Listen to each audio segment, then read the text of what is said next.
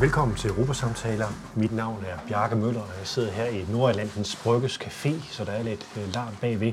Men i dag skal vi tale om konferencen om fremtidens Europa, om der er brug for demokratiske reformer og EU-samarbejde. Og i dag har jeg en gæst, som ved noget om de her ting indefra. Du har siddet i Folketinget, og Europaparlamentet. og velkommen til dig, Claus Larsen Jensen. Tak skal du have. Du har jo også på et tidspunkt været formand for Europaudvalget, så du kender mekanikken helt inde fra, fra hjertet, og du har også været formand for EU-reformgruppen, som er nedsat af Folketinget. Og I har aflagt en rapport i oktober. Kan du ikke lige fortælle øh, lytterne her hovedkonklusionerne? Hvad er budskabet? Ja, hovedkonklusionerne er, at Folketinget kommer for sent ind øh, i, i øh, mandatgivningen. På det tidspunkt, man giver mandat, der er øh, alle forhandlinger løbet i EU, så man i virkeligheden bare er et gummistempel. Vi skal have rykket folketingsmedlemmerne frem i bussen på et langt, langt tidligere tidspunkt.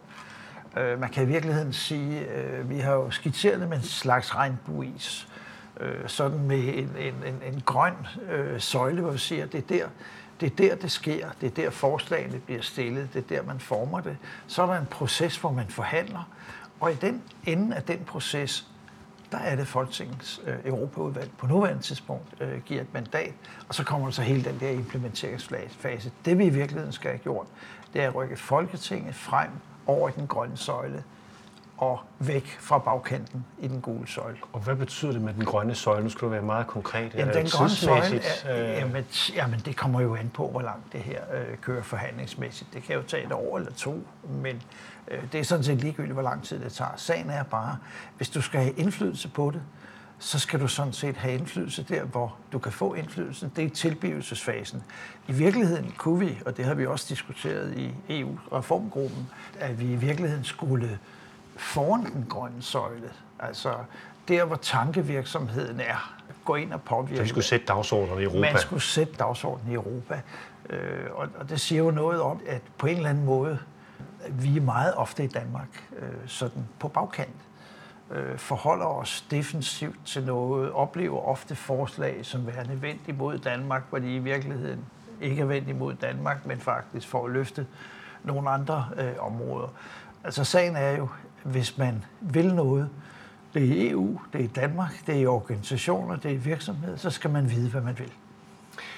Claus, hvis nu kigger på den rapport, så må jeg jo sige, at i Danmark er der en debat ofte om EU og ikke er demokratisk nok og sådan ting, men når man læser jeres rapport, så får man næsten fornemmelsen af, at det er også i høj grad vores egen skyld, at vi ikke griber ud efter den magt, der faktisk findes, og, og kommer hurtigere frem i bussen, så at sige.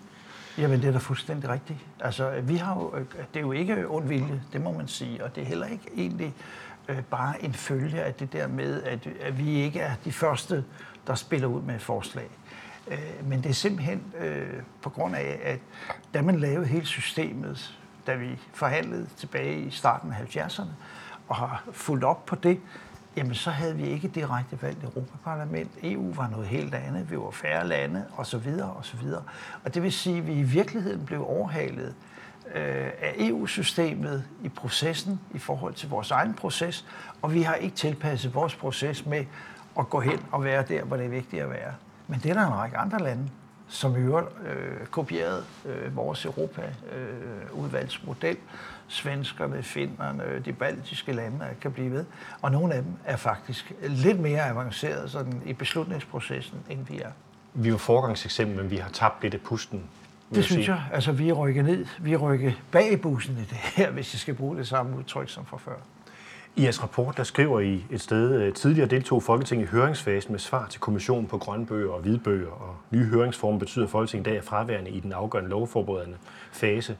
Folketinget bør i langt højere grad engagere sig direkte i dialog øh, om kommende EU-forslag med kommissionen, Europaparlamentet, andre EU-landes nationale parlamenter, og civilsamfundet. Det er jo en ordentlig mundfuld, vil jeg sige. Klat, ja. og, og hvis jeg tænker på, at, at Folketingets medlemmer jo ifølge nogle studier bruger 4-5 timer på sociale medier, hvordan skal de så få tid til det her og møde alle de her jamen, det, stakeholders? Jamen, det er, jo, det er jo en øvelse, men man skal bare gøre sig én ting klart.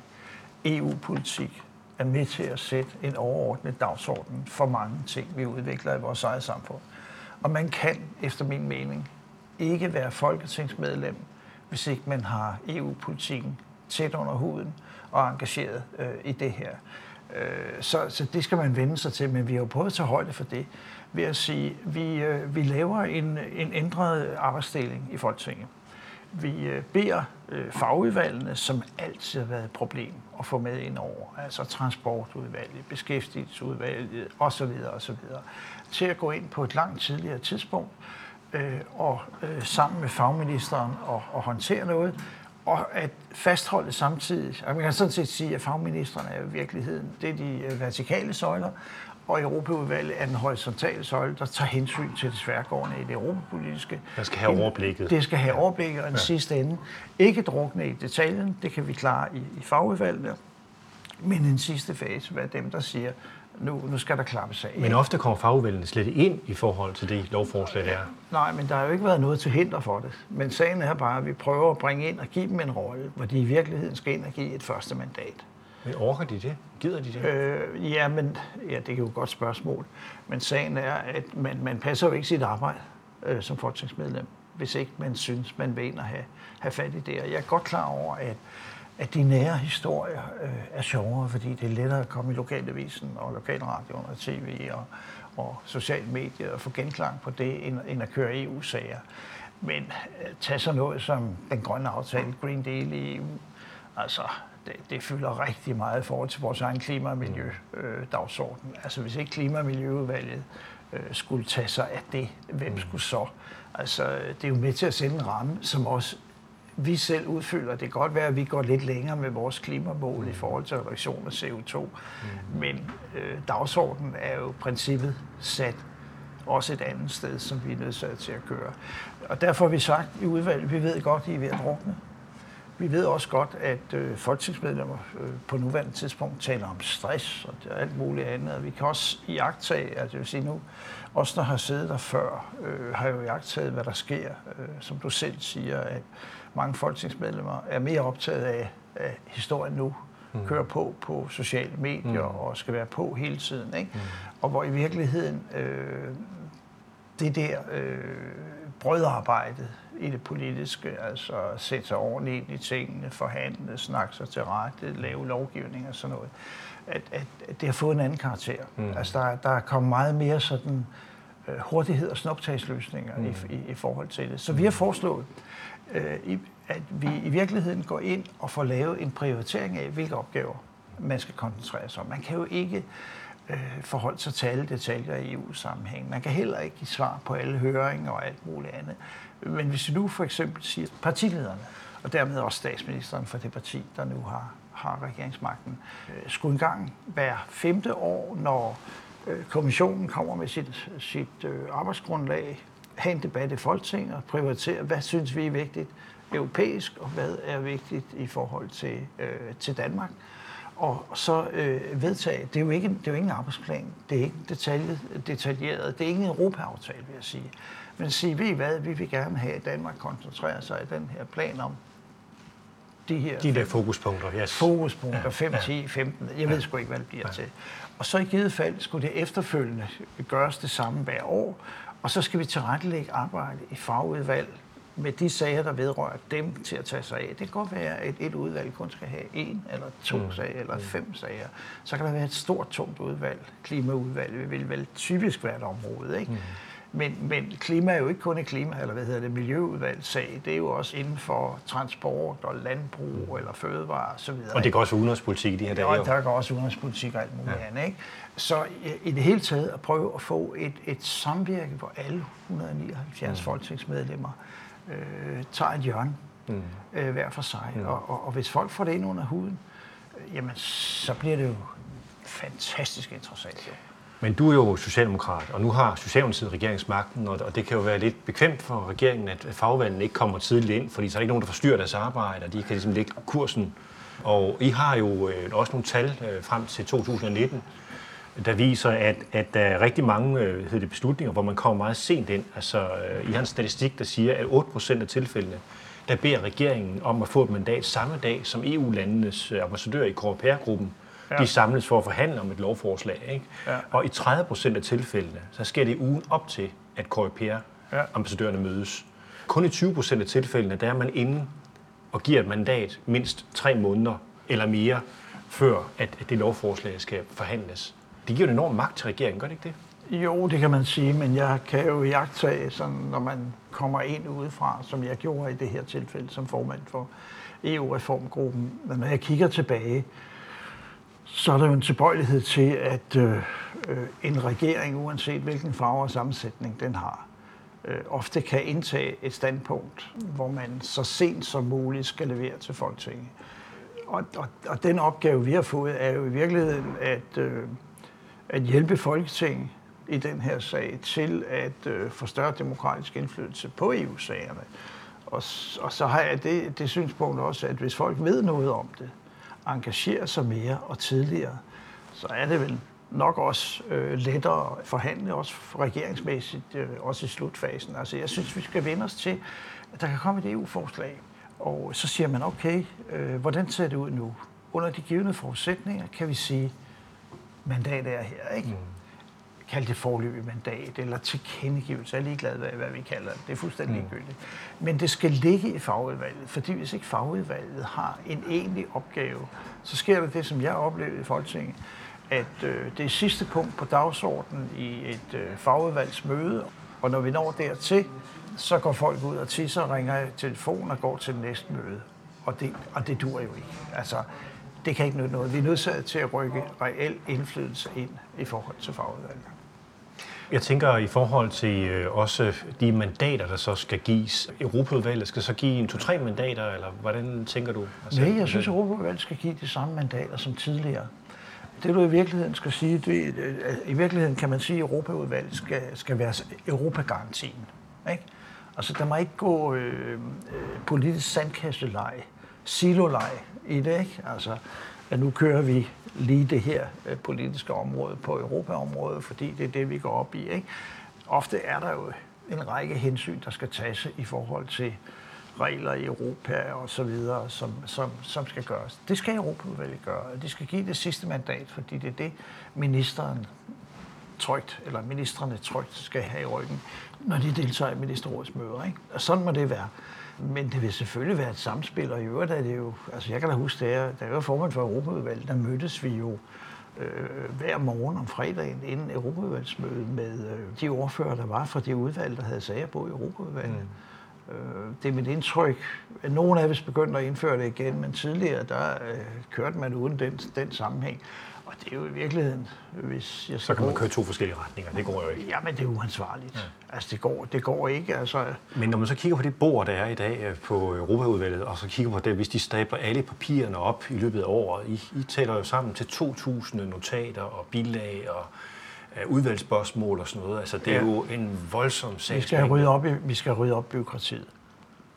Og hvad betyder det, det konkret? Ja, det betyder, at der er jo mange sager, hvor hvis et, et folketingsmedlem i Europaudvalget har sagt, nu vil vi gerne have information her, så skal der jo hver evig eneste uge eller 14. dag eller hver måned have et notat på det. Noget af det kunne måske sige, hallo, for alt det der skrammel væk, ikke? Mm. Altså, kan vi ikke engang hver halvår eller en gang om året få lavet et samlet notat på og, og fortælle, hvor vi er henne på det her, i stedet for, at vi skal have alle de sager. Fordi hvis vi kan rydde op i den butik, fjernet nogle af de papirer. Jeg tror, det var 140.000 A4-ark, jeg fik om året øh, som formand for Europaudvalget. Det var godt, man havde lært at skimme og vidste, hvad der var vigtigt. Men øh, hvis vi kan lave den oprydning, så betyder det jo i den sidste ende, at vi også er i stand til at kunne prioritere, hvad der er vigtigt. Og, og, og hvad er vigtigt? Det er jo politik. Altså jeg mener, øh, det der, det der er centralt, når vi skal have en klimaplan og en udviklingsplan for Europa oven på covid-19 og øh, digitalt Europa. Altså bare, nu nævner jeg bare tre ting. Altså Eller, EU er næsten i al form for lovgivning i Danmark. Ja, det er det. Energiunionen, der kommer alt muligt andet. Ikke? Man kan jo ikke beskæftige sig med de her ting, uden at, at det der EU-halløj er, er ind over. Og så må man sige, jamen hvad er så politisk vigtigt? Så lad os koncentrere os om det, og ikke en, om, om, om du har hver evig eneste lille bitte, bitte, bitte detalje. Og, og noget af det her er jo også udviklet over tid. Øh, og, og, og noget af det jo, handler jo ikke om EU, det handler om mistillid til ministeren på det pågældende område. Ikke? Mm, altså, mm. Og så skal vi have nogle flere papirer, nogle flere papirer, nogle flere papirer osv. Ikke? Øh, og, og, og, og det betyder, at, at det, det gyldne overblik og, øh, og det, hvad skal vi sige, det centrale i politik ryger. Hvis vi nu kigger på også, hvordan det fletter sig ind i den nationale lovgivning, så så går det også ned i den lokale lovgivning, og du er jo på Bornholm, at du er også valgt ind i byrådet. Og, jeg har ikke stødt på det endnu, vil jeg sige. Nej, men, men, men, men der siges jo, at de optællinger, der er fra KL, at det er i hvert fald omkring 43 procent af, den, af de samlede ting, der er på dagsordenen, at det også er EU-relateret. Jamen, det, altså, jeg tror, øh, jeg, altså på nogle områder, det er jo næsten 100 procent, ikke? Altså, når det drejer sig om vandmiljøplaner og alt muligt andet, ikke? Ja, så er EU ind over, ikke? Mm. Øh, det mærkelige er jo, at der er ikke ret mange kommunalpolitikere, der, der er interesseret i det her, og egentlig er klar over, hvor meget EU spiller ind i miljøregler, vandmiljøplaner og alt muligt andet. Der må man vel sige, at det er jo en fejl. Altså, øh, både KL og Region Danmark er jo repræsenteret i regionskomiteen i i Bruxelles, og det vil sige, at de er jo med. Øh, og det skyldes jo, at øh, regioner og, og delstater i Tyskland, ikke? Bayern, som er meget større end Danmark, ikke? sidder jo også sammen med KL-repræsentanterne i Danmark, ikke? og sidder og, og, og tager beslutninger. Og det er jo fordi, alt det, der er forvaltet decentralt, det er vandmiljøplaner, det er skoler. Nu har de ikke noget med skoler at gøre i EU at gøre, vel, men altså alt, bortset fra, at der kunne jo være nogle PISA-regler, der kunne være alt muligt andet, der har en, en, et udløb til EU, er med ind over. Alt det der er man jo nødsaget til at gå ind og fortælle befolkningen, at øh, her er vi fælles, fordi det vil vi egentlig gerne. Og folk, der er jo masser af områder på miljøområdet, klimaområdet, øh, vandmiljøplaner og andet, er vel folk gennemgående positive overfor. I skriver et sted i jeres rapport, at øh, der bliver ikke på parlamentarisk niveau taget stilling til, hvilke mål Danmark skal forfølge EU, og hvilke forslag Danmark skal fremme. Og det er jo en ret hård dom faktisk at komme med ja. øh, samlet på det her. Sejler vi rundt på må og få i vores europapolitik i Danmark? Har vi gjort altså, det? Ja, det vil jeg nok påstå. Men det er måske unfair, og det, og det, er, ikke, øh, det er jo ikke kun rettet, at det er uanset, hvem pokker der sidder regering. Så selvom man ikke diskuterer det, så er der alligevel sådan en implicit forståelse ja, altså, af det, altså, det vil sige? Altså, jeg, nej, jeg prøver at sige, jeg prøver at sige, altså, du kan se det øh, allertydeligst, når vi diskuterer øh, de danske EU-forbehold, ikke? Mm. Altså, jeg plejer gerne at sige, at holdningen til EU-forbeholden, den er omvendt proportional med, om man sidder i regering eller ej. Ikke? Når man er i opposition, så vil man gerne have folkeafstemninger, når man sidder i regering, vil man ikke have det. Og det er stort set ligegyldigt, hvem pokker der sidder ved regeringsmagten. Og det afspejler i og for sig, at vi har haft sådan en, en, en tilgang. Vi venter og ser, ikke, hvad der sker. Det kan være, at det ikke bliver så slemt. Og hvad jeg har den tilgang, jeg synes, vi skal gå ud og sige, jamen, selvfølgelig se på, hvordan den europæiske udvikling er, også andre steder. Øh, hvad synes vi? Hvordan ønsker vi det europæiske samarbejde mm. indrettet? Der er en stor diskussion ovenpå Lissabon-traktaten, charter for grundlæggende rettigheder. Ikke? Oven på det kommer så et socialt charter. Mm. Og det piller jo ved mange af de ting, som vi i Danmark i virkeligheden øh, betragter som kerneopgaver, altså velfærdsdanmark, mm. danske arbejdsmarkedsmodel. Og der er en masse ting, vi ikke synes, øh, EU skal blande sig i. Det kan de måske så heller ikke konkret, men der synes jeg, vi burde øh, øh meget tydeligt gå ind og se på, øh, på alle de områder hvordan spiller det ind? Hvordan kan vi organisere det? Hvordan kan vi undgå det? Ikke? Altså jeg synes eksempelvis, at hvis vi kan få knæsat det der berømmede EU-princip om mangfoldighed, hvis vi nu kunne få respekteret mangfoldighed, så er det ok, at vi på en række områder i EU vedtager nogle principper, som landene skal leve op til. Altså i virkeligheden er det jo en form for åben koordinationsmetode, som vi så på beskæftigelsesområdet. Ikke? Og det tror jeg grundlæggende øh, man er nødsat til at acceptere. Altså, det er jo sindssygt vanskeligt at lave en reform af EU-samarbejdet. Altså, 27 landes parlamenter, Europaparlamentet, kommission, rådet. Altså, øh, good luck, ikke?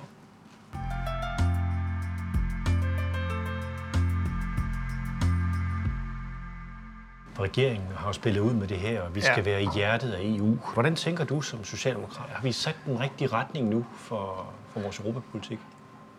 Jeg synes, vi bør blive lidt mere konkret. Altså, vi befinder os meget på det overordnede principielle plan. Ikke? Altså, hvad betyder det konkret? Nu nævner jeg eksemplerne med en social søjle. Ikke?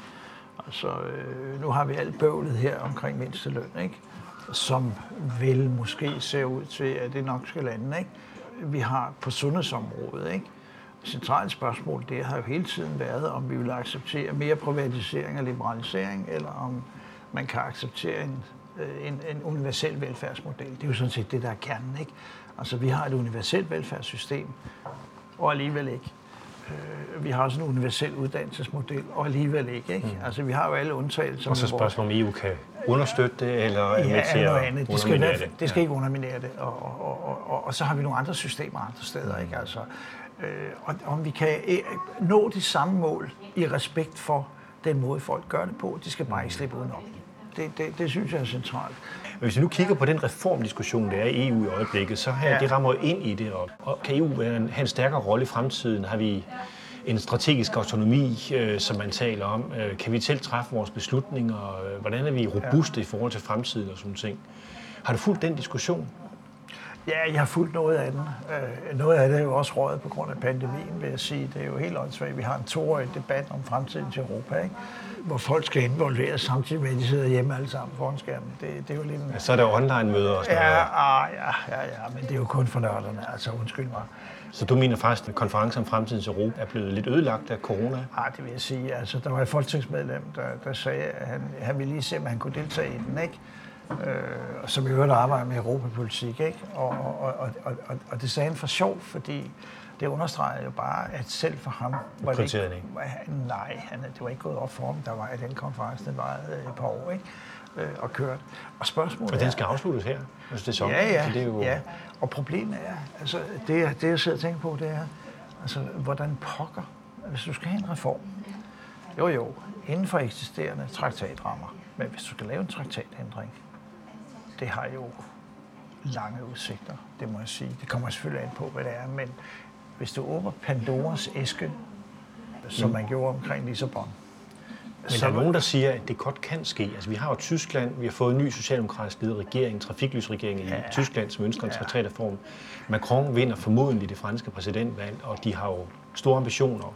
Ja. Ikke kun i forhold til med strategisk autonomi, men også reformer af EU's handlingskraft, så at sige, i verden. Ja.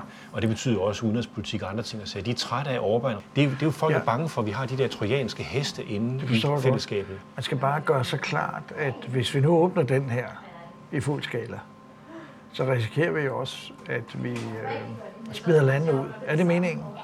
Altså vil vi have, satser vi på, at men det kan være valget mellem et svagt og impotent ja, Europa og et Europa, som faktisk gør en forskel ja. i verden. Men, men problemet er, at vi enten rykker russerne meget, meget tættere på, eller at vi skaber et ingenmandsland, som vi havde optaget en verdenskrig. Altså, hvor landet befinder sig imellem Rusland og, det var så Sovjetunionen dengang, ikke? Og, og Europa. Altså, øh, jeg ved ikke, og jeg, jeg tror... Du er lidt i tvivl. Du ved ikke helt præcis, hvordan den skal nej, lande. Du er bange for en, en stor traktatreform. Ja, det er faktisk... Jamen, det er fordi, jeg tror, det er svært at få dem vedtaget. Det, altså, det er jo kun et land, der skal til til at blokere det her. Mm. Ikke? Starter vi, jeg skal bare sige Ungarn og Polen, men jeg kan også sige mange, mange, mange, mange andre EU-lande. Mm. Øh, og det er selv Frankrig måske, kunne man forestille sig, sagde nej, hvis det var. Men det er klart, at behovet for at kunne handle stærkere udadtil, den er der. Men der tænker jeg så, at der et af de forslag, som den tyske regering jo faktisk lægger op til, det er at give Europaparlamentet initiativret i forhold til lovforslag. Og, og I taler jo også om, at, at de nationale parlamenter skulle have muligheden for at rejse nogle ja. forslag i jeres reformgruppe. Men, kan man ikke begynde at aktivere nogle af de der ting, øh, uden at ændre traktaten? Det ved jeg faktisk ikke. Jeg er ikke jurist. Jeg ved det ikke, om man kan det. Øh, det kan godt være. Øh, når, jeg, når jeg har en betænkelighed, så er det fordi, Altså, øh, det, der har været kendetegnende ved, ved forslag, der kommer fra EU, det er, når der kommer et forslag fra kommissionen, og det vil vi godt synes, det er en mærkelig konstruktion i forhold til en national regering, der vokser ud af et parlament og sådan noget, ikke? Øh, øh, på hjemmefronten. Så er det jo fordi, at EU-kommissionen har jo undersøgt forholdene i samtlige lande, vurderet, hvad er relevant for Europa eller EU at gøre eller ikke gøre, og det øjeblik, du kommer hen til det, vi kalder Snupshavs stemningsforslag, som der er risiko for i, i parlamentet, øh, ændrer det karakteren øh, på EU. Og det hænger også for mig at se sammen med øh, hele den diskussion, der er om europæiske partier. Ja, de foreslår faktisk, at man skal have transnationale lister ja, også.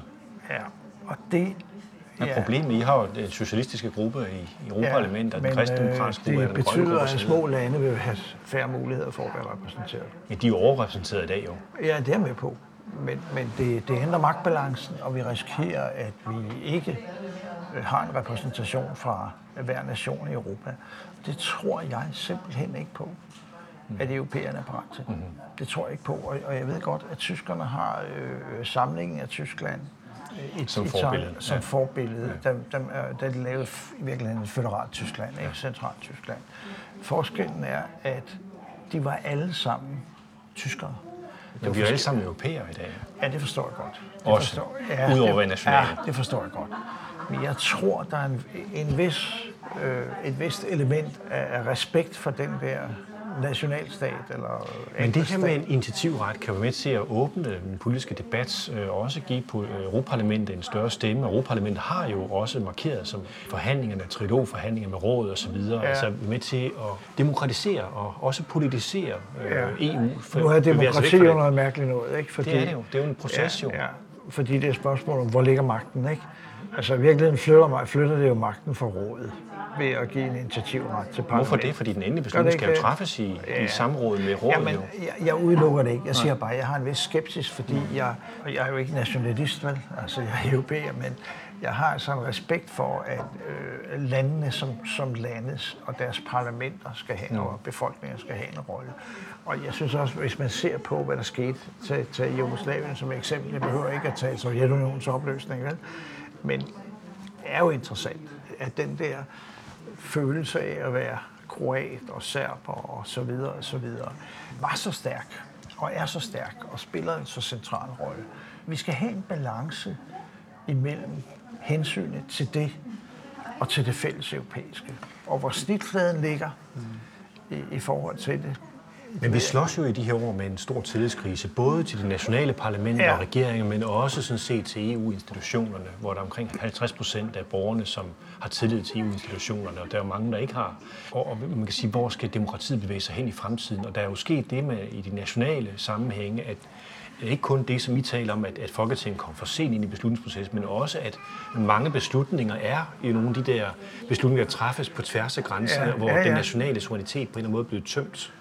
Og det, det fører også til en vis afmægtighed nationalt. Så taler man om noget andet måske, men, men det giver en vis afmægtighed i nationalstaten, samtidig med, at man ikke er hurtig nok til at komme til, til bidet i EU-sammenhænge. Og så, så kommer der nogle beslutningsforslag, der fører til ny lovgivning. Så, så folk har svært ved at følge med. Hvor er det egentlig, bolden men, ligger? Men, men du har jo så også samtidig den tendens, hvor nogen øh, synes, at vi har centraliseret for meget i det her land, og trækker den anden vej, ikke? Altså, der kan du se hele den der decentralisering på en række områder, ikke?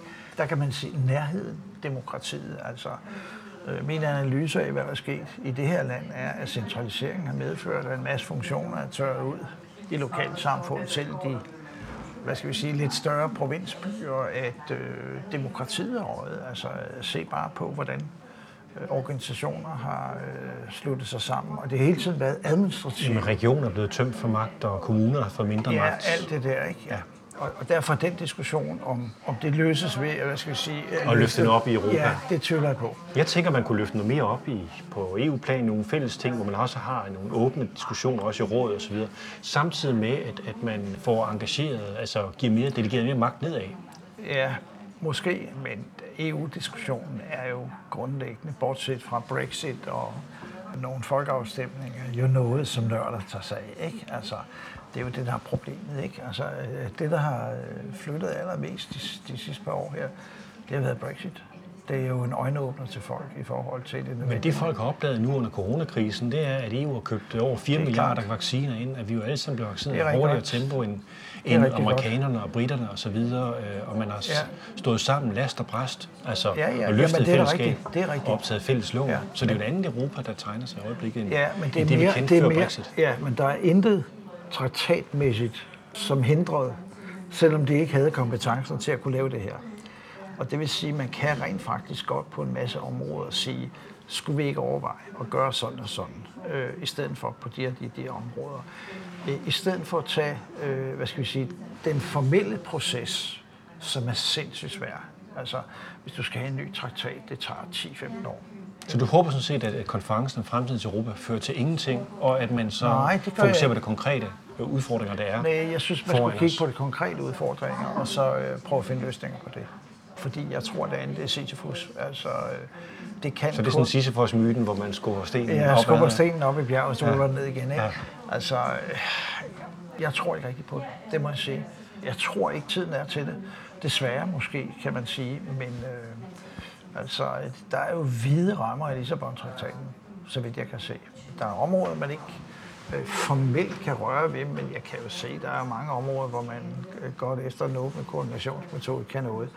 Grundlæggende synes jeg, det er bedre at få landene med og befolkningerne med til at sige, at det her er meget fornuftigt og så gøre det, og så kan man lave en om på en traktat. Altså, øh, det er ligesom om, der er nogen, der, der forudsætter, at vi skal lave om. Jeg kan godt forstå, at Macron han tænker sådan. Altså, når jeg tænker på Frankrigs øh, stive system og alle de gadekampe og alt muligt andet, de har i Frankrig, så vil han have et, et lovgrundlag, ikke? før at han kan gøre noget. Ikke? Vi er, du siger nok, der ikke er tillid, men altså, jeg synes jo, coronakrisen og hele det, der er sket i Danmark, har jo sådan set vist, der er rimelig god øh, opbakning. Folk rykker sammen når i bussen, når det rykker er sammen. Ja. Ikke? Og, og det, kan- det kan man. Og det, jeg tror mere i virkeligheden på den metode, end bare at mase nedover. Altså, nu ser du Østrig coronabøder, hvis man ikke er vaccineret og andet. Ikke? Altså, det er en anden tænkning. Altså, øh, og, og i virkeligheden, så bygger vi jo, og det er jo det, der er problem med alt det her. Vi bygger jo i Danmark, og har gjort i mange år, det er rullet lidt den forkerte vej, bygget på, at det var et tillidssamfund. Altså, vi er jo også havnet lidt ude i Vi er noget- mere et kontrolsamfund i vi dag. er vel? kontrolsamfundet ja. mere i dag, ikke? og nu ruller vi baglæns. Altså, øh, når du ser Mette Frederiksen tale om reformer inden for velfærdsområdet og beskæftigelsesområdet, så er det, at vi skal rulle væk fra New Public Management og kontrolsamfund over tilbage til tillidssamfund igen, tillid til faglighed og alt muligt andet. Ikke? Øh, og det er jo i virkeligheden øh, der, du kan se en forskel til andre dele af Europa. Det er også noget af det, der hos danskerne øh, giver skepsis. Fordi vi har en anden måde at gøre en masse ting på. Altså, der er noget, der, er en, der, er noget, der for os er en selvfølgelighed, som absolut ikke er en selvfølgelighed i andre lande. Jeg, jeg tror, det er, en, det, er, jo- det, er en, det er en svær øh, skillelinje, for der er sker en jo der er bevægelser i alle lande, som går frem og tilbage hele og tiden jo. Ja, og, ja, og derfor ja. tilbage til det, ja. så skulle vi måske gøre mere ud af, at de andre øh, også øh, kunne inspireres af, af den kultur hos os, og at vi så kunne trække til fra den anden side. Hvis du nu kigger 10 år frem, hvordan drømmer du så, at EU er indrettet? Er der nogle store forandringer i det EU, du ser for dig? Jeg tror, vi har et EU, som er ude med landene på Balkan. Det kan være en sådan udvidelse, selvom det er mange små lande, vil kræve, at man er nødt til at reformere noget i måden at arbejde på. Det kan være. Men jeg tror ikke på, altså eksempelvis hele diskussionen, vi havde om kommissionen, og kommissionens størrelse, og kun lande en gang imellem skulle have en kommissær. Den model har jeg aldrig tilhænger af. Aldrig. Godt forstå argumenterne, men jeg ved, at nogle af de lande, der argumenterer mest for det, har flere ministre selv, end der er den nuværende EU-kommission. Øh, Jeg tror, man skal have en konstruktion, hvor alle lande er repræsenteret, øh, det samme i parlamentet, ministerrådet osv. Grundlæggende set tror jeg ikke, man kan, kan røre ret meget ved den konstruktion, fordi det er jo i virkeligheden et tokammersystem, vi har i Europa. Ikke? Det lyder næsten føderalistisk, Ja, men det er det ikke. Nej, jeg, nej, jeg plejer at sige, at det er en blandingsrace. Det er ikke et føderalt system. Det er heller ikke et nationalt system. Det er en, en, en blanding, ikke? Og det er netop en blanding, som i kraft af ministerrådet, det er der nationerne er, så har du parlamentet, ikke? Folketings øh, Europaudvalg skal jo så have kontrol med egne ministre. Altså, det er den nationale søjle, ikke? Og så Europaparlamentet øh, er den europæiske søjle, ikke? Senatet repræsentanternes hus. Og så har vi nogle mellemstørrelser og så videre, og vi var- lagde ikke en regering vokse ud kun af, af det ene eller det andet, men vi har jo en accept og en evig kamp. Det øh, har man jo bemærket mellem Europaparlamentet og nationalstaternes repræsentanter, statsministerne. Ikke? Om den magt forskyder sig. Jeg tror, man over tid vil lave om på systemet. Jeg tror ikke, at Europaparlamentet bare får lov at pege på en. Det tror jeg ikke på. Øh, jeg tror heller ikke på, at øh, rådet bare får lov at pege på en. Jeg tror, det vil være sådan en, som det jo de facto har været, sådan en mellemstørrelse. Ikke? Øh, og så kan det være, at du ender med, at du siger, så kan du pege på den, der skal være præsident for Europa. Der har vi noget råd, fordi vi har i virkeligheden tre formænd eller tre præsidenter. Ikke? Vi har en for kommissionen, vi har en for ministerrådet, og vi har en øh, for parlamentet. Ikke? Kan det reduceres til en fælles? Eller øh, er vi stadigvæk afhængige af, at jeg skal have flere? Vil vi acceptere magtforskydning? Kan man forestille sig en, der var præsident både for den ene og den anden side? Eller er det meget godt at have nogen, der kan varetage fuldt ud? Hvad synes du selv? Jeg er grundlæggende egentlig meget godt tilfreds med den nuværende konstruktion. Det er egentlig, fordi jeg synes, man, man har ramt balance.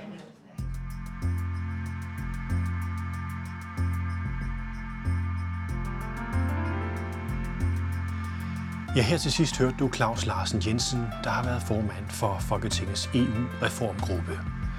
Han er også tidligere medlem af Europaparlamentet og Folketinget for Socialdemokratiet. Mit navn er Bjarke Møller, og jeg er vært for disse Europasamtaler. Jeg er journalist og forfatter blandt andet til bogen Håbets Politik. Sådan overvinder Europa kriserne og bliver en grøn supermagt. Udsendelsesrækken om Europas fremtid 2030 er støttet af Europanævnet. Og musikken, du hørte her i udsendelsen, er komponeret af Christian Møller Monar. På genhør næste lørdag.